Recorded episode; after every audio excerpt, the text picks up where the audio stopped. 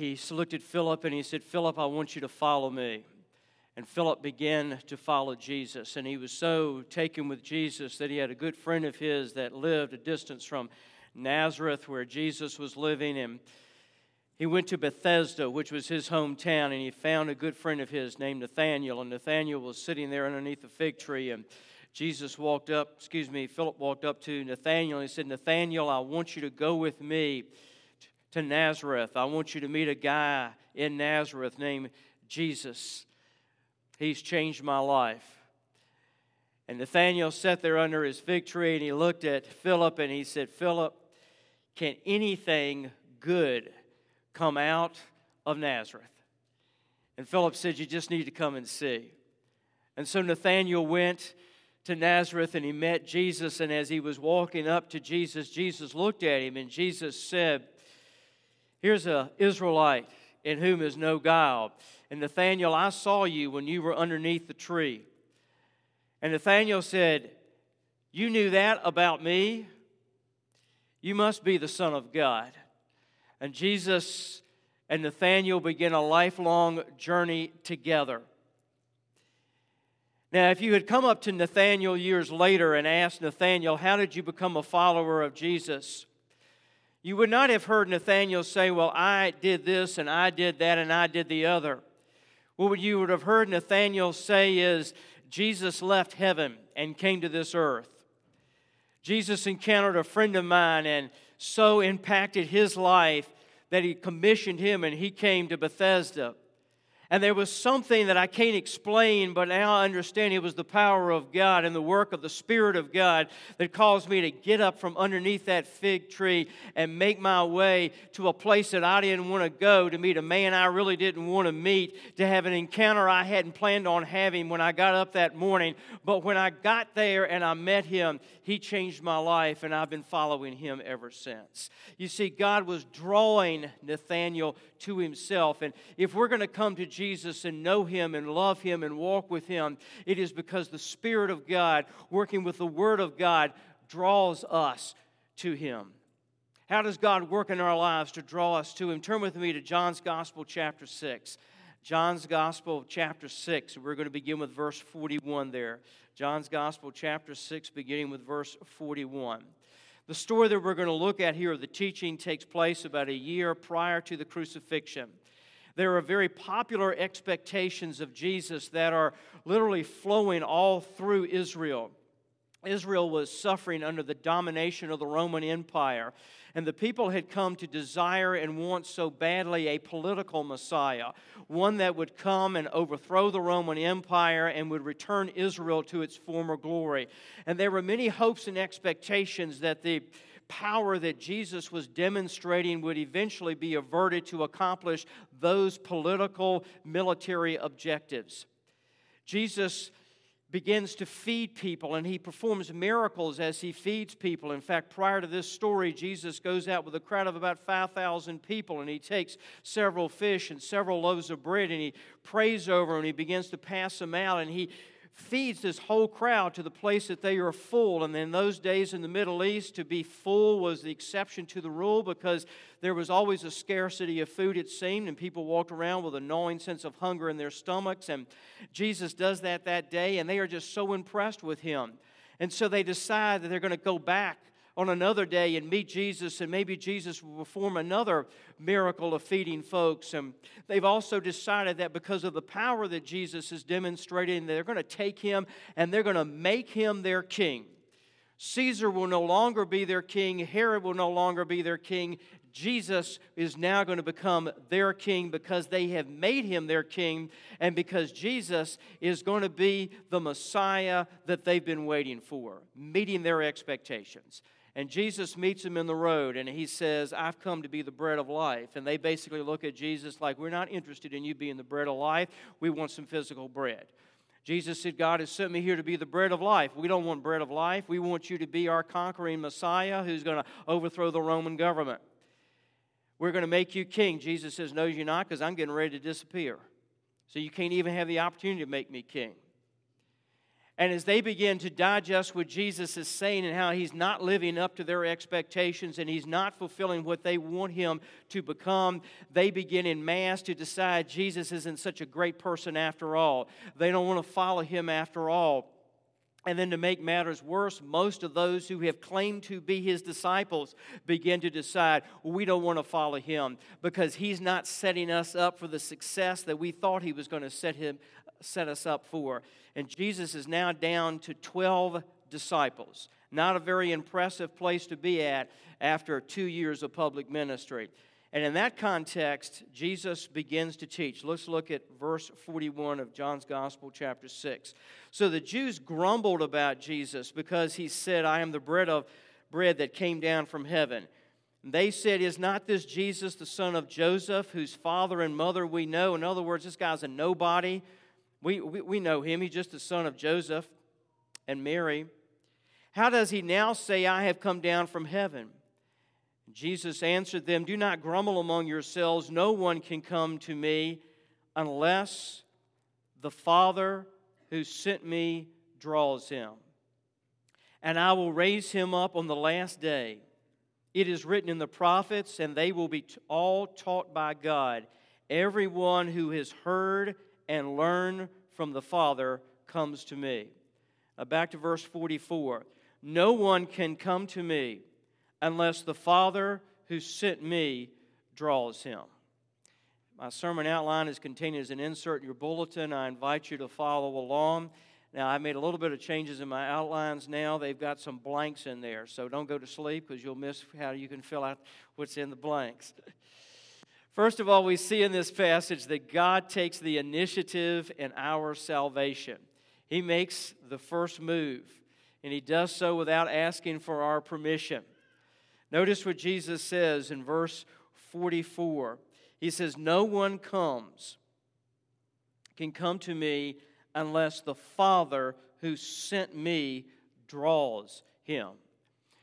What Jesus is doing here is he is distinguishing between a group of folks who had said they were his followers and who were simply following because they wanted him to meet their expectations of a political, military style Messiah who would overthrow the power of Rome, put them into power, and also that he would make sure that they had a nice big meal to eat every day. He was going to meet their expectations, and he was going to be the man that they wanted in that hour. And that is not following him. Jesus says, You can't follow me unless the Father draws you. And unless the Father draws you, you're not going to be my follower. So coming up with your reasons and that I meet your expectations is not going to work. The Father has to draw you if you're going to come to me. And the Father takes the initiative to come to us. Now, Jesus says no one can come unless the Father draws him. The word draw there means that you draw someone, but you also encounter in that drawing process resistance, some type of resistance. In fact, the word in Greek can even mean a strong and violent opposition of the will. This word draw is used in the New Testament to speak of drawing a net that is heavily laden with fish to shore, and so you encounter a lot of resistance in trying to get the net to shore. It was used of Paul and Silas being drugged by the magistrates into the jail. It speaks of being drawn by moral power. And this is what Jesus is trying to say here. You can't come to me unless the Father draws you, but when the Father begins to draw, he is going to encounter opposition he is going to counter sometimes steep, strong, tough opposition.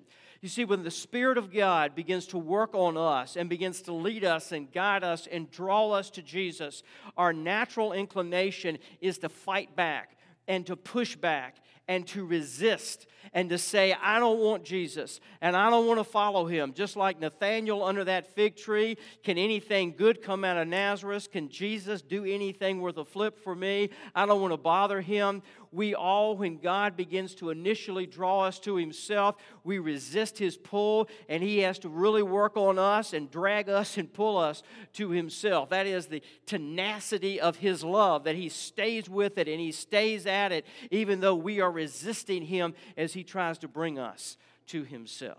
Aren't you glad he didn't give up on us? He says, The Father draws because your natural, our natural inclination is to say, No, Jesus. I don't want you. Our natural inclination is to say, I love my sin. I love my disobedience. I love the way I'm living my life.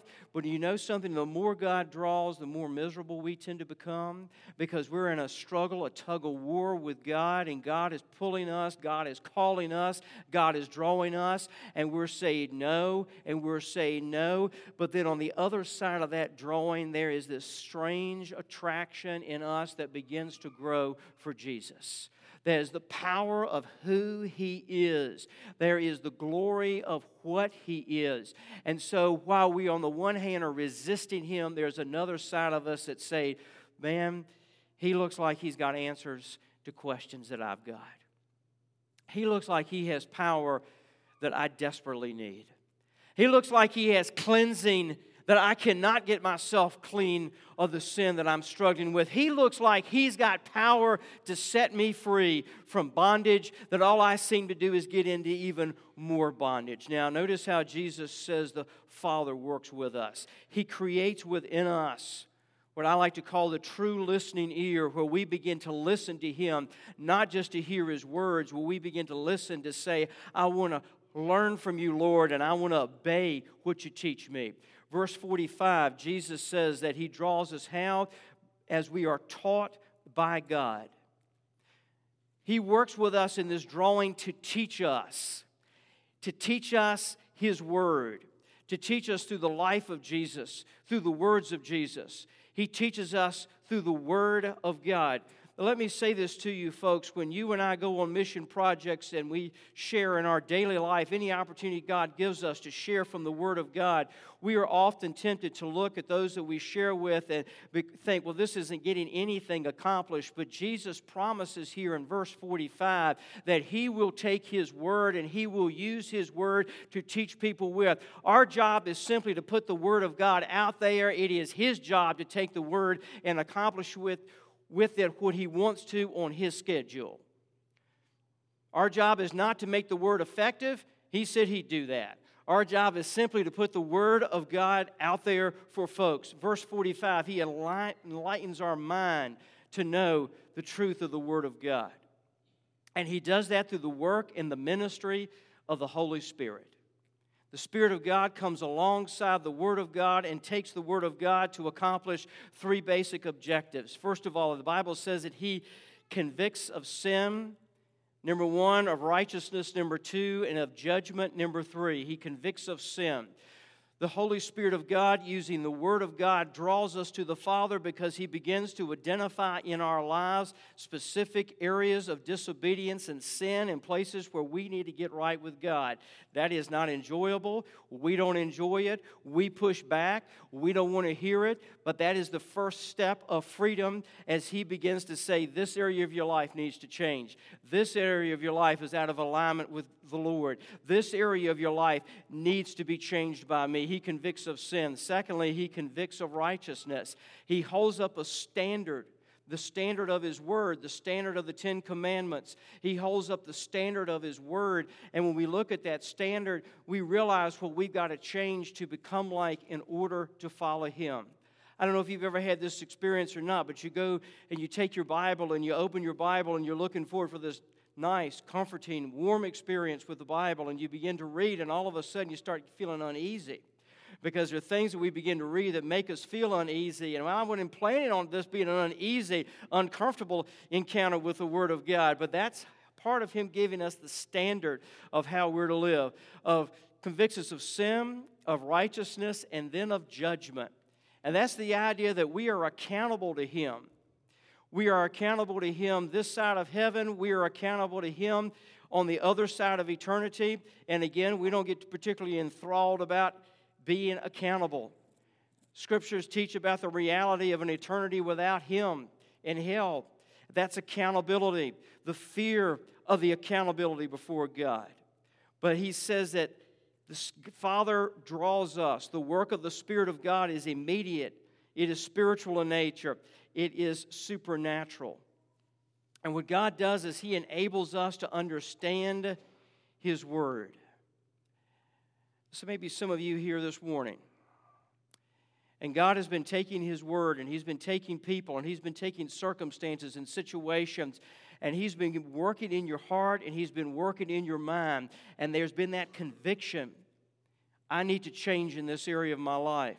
I need to get right with God in this area of my life. I've got a relationship in my life that doesn't please Him. There's a sin, there's a habit in my life that needs to get straightened out. And God has been working on you and convicting you, and the natural idea is for us to resist and for us to push back. But what we need to recognize is the reason we're experiencing that conviction, that uh, uncomfortableness, is the Spirit of God is working with us. He's drawing us. We are resisting perhaps the drawing, but He is drawing us. Now, part of that drawing is the struggle we have in faith. Because you see, the folks that were looking at Jesus when Jesus said, I am the bread of life. And they looked at Jesus and they said, You know, we can believe you to be a political Messiah. We can believe you to fill our stomachs, but we just can't believe, bring ourselves to believe you, Jesus, for who you say you are. How could you have come down from heaven? We watched you grow up. You're Mary's son, you're Joseph's son, you grew up in Nazareth, and you're saying you're coming from heaven. How can we believe that you can feed our souls? How can you and I believe that Jesus Christ can do anything that Jesus says he can do? Now, let me share this with you. You and I do not have the capacity in and of ourselves to believe. So stop stressing on trying to believe. Because if you try to force yourself into belief and talk yourself into belief and work yourself into belief, it's not going to happen because believing in Him is ultimately a supernatural happening. That's the reason He gave us the Holy Spirit of God. That's part of the drawing, that the Spirit of God works within us to enable us to believe. He gives us the gift of faith. What I need to do instead of trying to work myself into belief is say, Lord, by the power of the Spirit of God, would you help me to do what I can't do? There was a guy that came to Jesus one day that needed healing, and Jesus looked at him. And he says, I can do all kinds of things in your life. And I love how that guy responded. He said, Lord, I believe, help my unbelief. I love that story because the guy acknowledged before Jesus, I don't know how to believe in you. I don't have the faith necessary to get the miracle that I need. All of us are in the same boat with that guy. Lord, I believe, but my belief isn't too impressive. But would you be willing to help my unbelief? And Jesus didn't look at the guy and say, You sorry, no good for nothing rascal. You've seen me, you've listened to me, you ought to be able to believe. Jesus looked at the guy and basically said, I'll come alongside of you, I will help you believe. And that's what the work of the Spirit of God is in drawing us. So the next time you and I reach a place of a struggle of faith, Lord, I don't know how to believe my way to you. I don't know how to believe to get this to you, but Lord, you help my unbelief. You enable me, you empower me to believe. And that's why He gives us the Spirit. Now, Jesus draws us also with a promise. Jesus says in the 44th verse here, No one comes to me unless the Father who sent me draws him. And then notice the second half of the verse, and I will raise him up on the last day. And I will raise him up on the last day.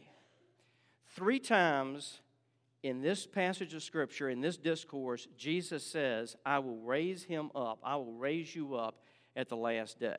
That's my promise. He says it three times. Now, if Jesus says something one time, it's important. If Jesus says it two times, you really need to pay attention. If Jesus says it three times, he is really emphasizing it. I will raise you up at the last day. So he says, I'm going to draw you to myself. And then he says, I'm going to raise you up at the last day.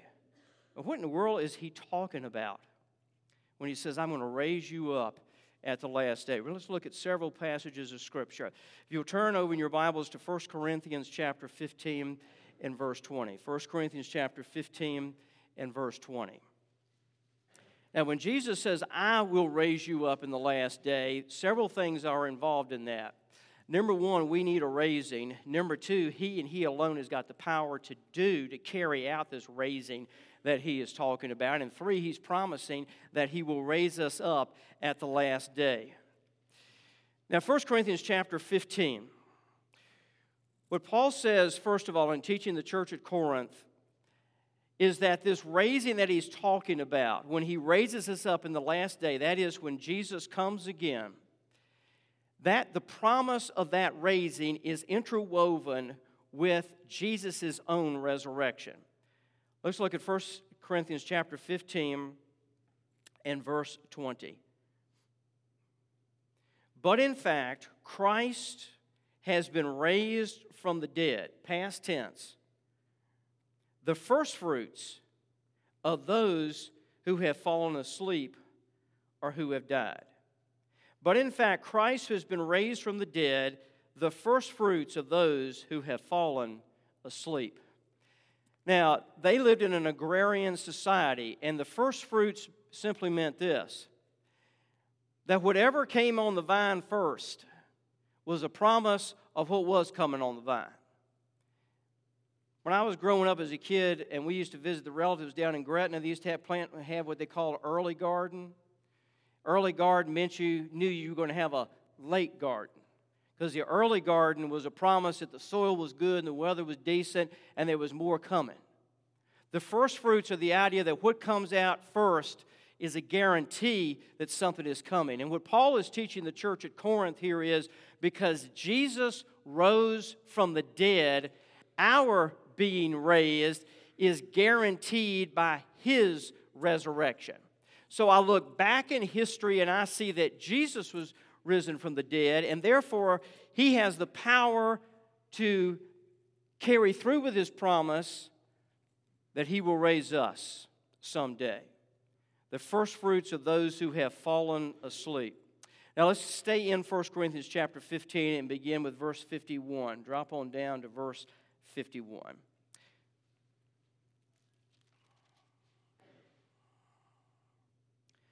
Behold, I tell you a mystery.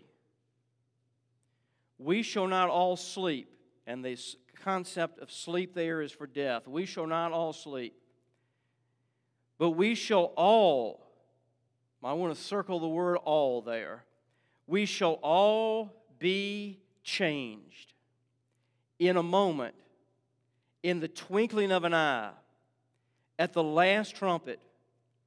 For the trumpet will sound, and the dead will be raised imperishable, and we shall be changed. For this perishable body must put on the imperishable, and this mortal body must put on immortality. When the perishable puts on the imperishable, and the mortal puts on immortality, then shall come to pass the saying that is written Death is swallowed up in victory. O death, where is your victory? O death, where is your sting? And what he's describing there, my understanding, is this raising up that he's talking about. He says it is a mystery, but we're not going to all sleep, but he says we're all going to be changed. Even for those believers who have died, they too shall be changed. He says it's going to happen in the moment, in the twinkling of an eye, at the last trumpet. The trumpet of God will sound, which is his way of letting everybody know, I'm coming again. He says the dead in Christ are going to be raised imperishable, and we shall be changed. And then this perishable body that we're living in now is going to put on an imperishable body. This mortal body is going to put on immortality and then death is going to be swallowed up in victory. So when Jesus says, I'm going to raise you up at the last day, and he says it three times, Paul goes over here in Corinthians and he begins to explain how that's going to happen, when that's going to happen, when Jesus comes again.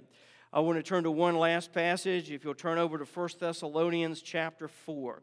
1 Thessalonians chapter 4, and we're going to begin with verse 13. And as you turn there, you say, well, Pastor, what in the world does the drawing of God have to do with Jesus coming again and raising us up to spend eternity with Him? Every promise that Jesus gives, every work that Jesus done does, one way or the other, is always going to be tied to what He is ultimately going to do, where He is moving us towards in the future. He is always calling us and drawing us not just exclusively to today and tomorrow, but to the future that He is preparing for us to live in. 1 Thessalonians chapter 4, beginning with verse 13. But we do not want you to be ignorant, brothers, about those who have fallen asleep, those who have died, that you may not grieve as others who have no hope. Let me pause here. The reason Paul is writing this to the church at Thessalonica is that the church at this time, the early church, those first Christians, were getting some age on them. They were beginning to see believers die. And the question naturally arose are we ever going to see them again? Is this the end, or is there a future with them? And so Paul writes to the church at Thessalonica. He says, We don't want you to be ignorant, brothers, about those who've fallen asleep or those who've died, that you may not grieve as others do who have no hope. For since we believe, now notice again, he's going to tie what he's going to do with us to what Jesus has already accomplished. For since we believe that Jesus died and rose again, even so, through Jesus, God will bring with him those who have fallen asleep. For this we declare to you by a word from the Lord, that we who are alive and who are left until the coming of the Lord will not precede those who have fallen asleep. For the Lord himself will descend from heaven with a cry of command, with the voice of an archangel, and with the sound of the trumpet of God, and the dead in Christ will rise first. Then we, who are alive, who are left, will be caught up together with them in the clouds to meet the Lord in the air. And so we will always be with the Lord. Therefore, encourage one another with these words. Paul is saying the day is coming when he will come again. And when he comes again, the dead in Christ, those believers who have died, they will be raised first.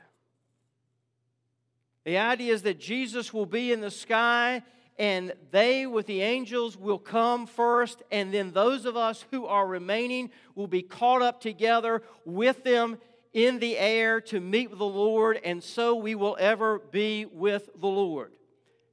Now, why in the world did he give us this? Because this is, I believe, the raising that he's talking about. But I think the second reason Jesus, excuse me, Paul gave us this to tell us and explain to us what it's going to look like, what it's going to be like, is to live in anticipation of that day. Because that day could be this day.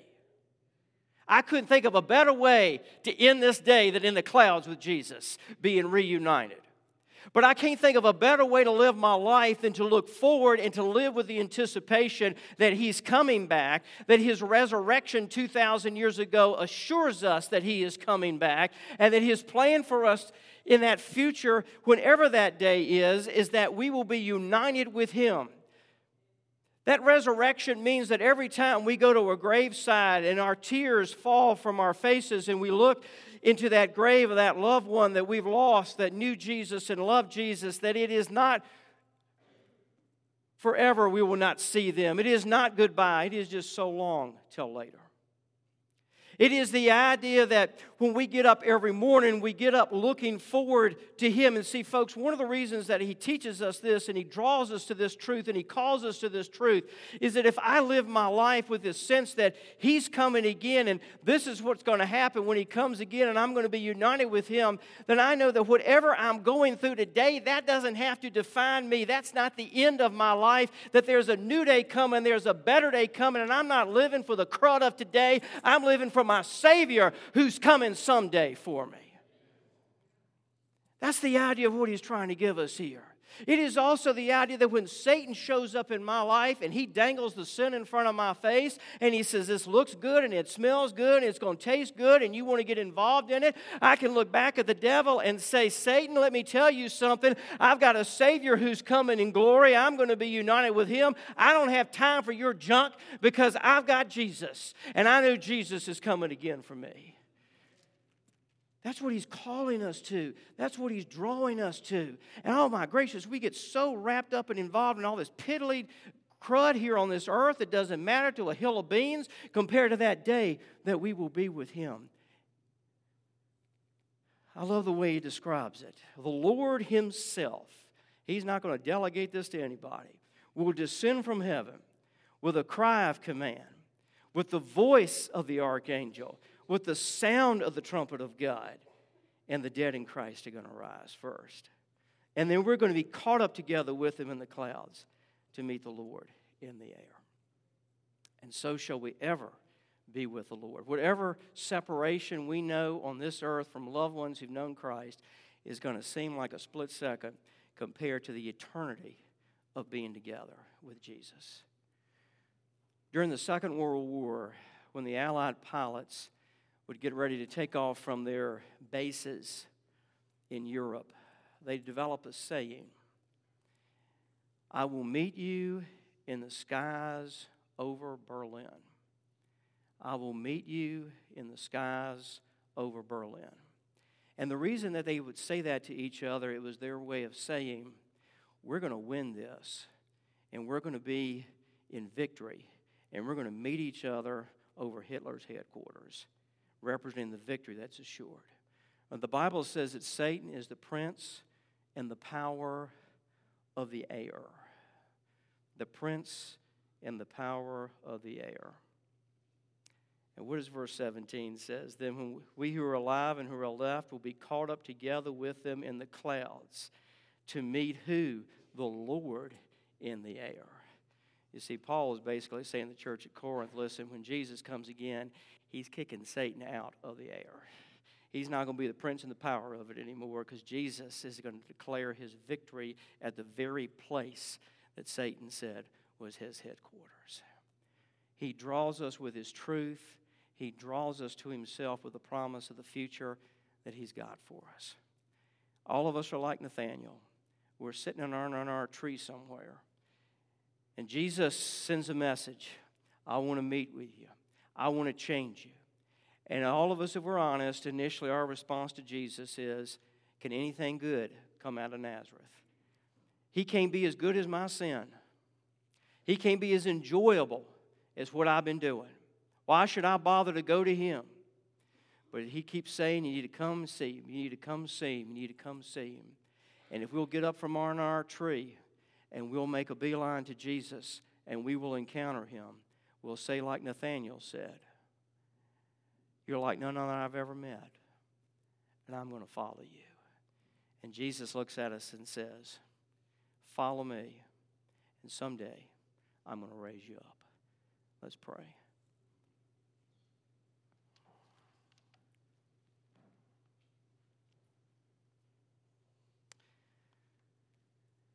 Lord God, thank you for your promise. Thank you that you are drawing us to yourself. Thank you that you came to this earth, died on a cross, rose again from the dead, never bothered to ask our opinion or our permission to do any of it. Because you love us so much and you want us to be in relationship with you. And thank you that you draw us and you convict us, and yes, you will even make us miserable where we are in life until we come to know you, Jesus, because that's how much you want us. And thank you for the power that you have to change our lives. And thank you for that future day, Lord, when you're going to raise us up. With our heads bowed and our eyes closed, if you're here today and you need to give your life to Jesus and follow Him and serve Him and love Him as we sing in a moment, I want to invite you to walk from where you are to where I am. Say, Pastor, today I want to give my life to Jesus. I want to know Him. I want to serve Him. I want to know the forgiveness of sins. He's been drawing me, and today I want to say yes to Him. If you've made that decision and you need to make it public today, we invite you to come. Every person that Jesus called, He called publicly. I'm not ashamed to say I belong to Him and I'm following Him. If you're here today and the Lord has been drawing you and speaking to you about becoming part of our church family and joining us here in this journey, we invite you to come. And if you just need to come and kneel around the front, as always, the altar is open. Feel free.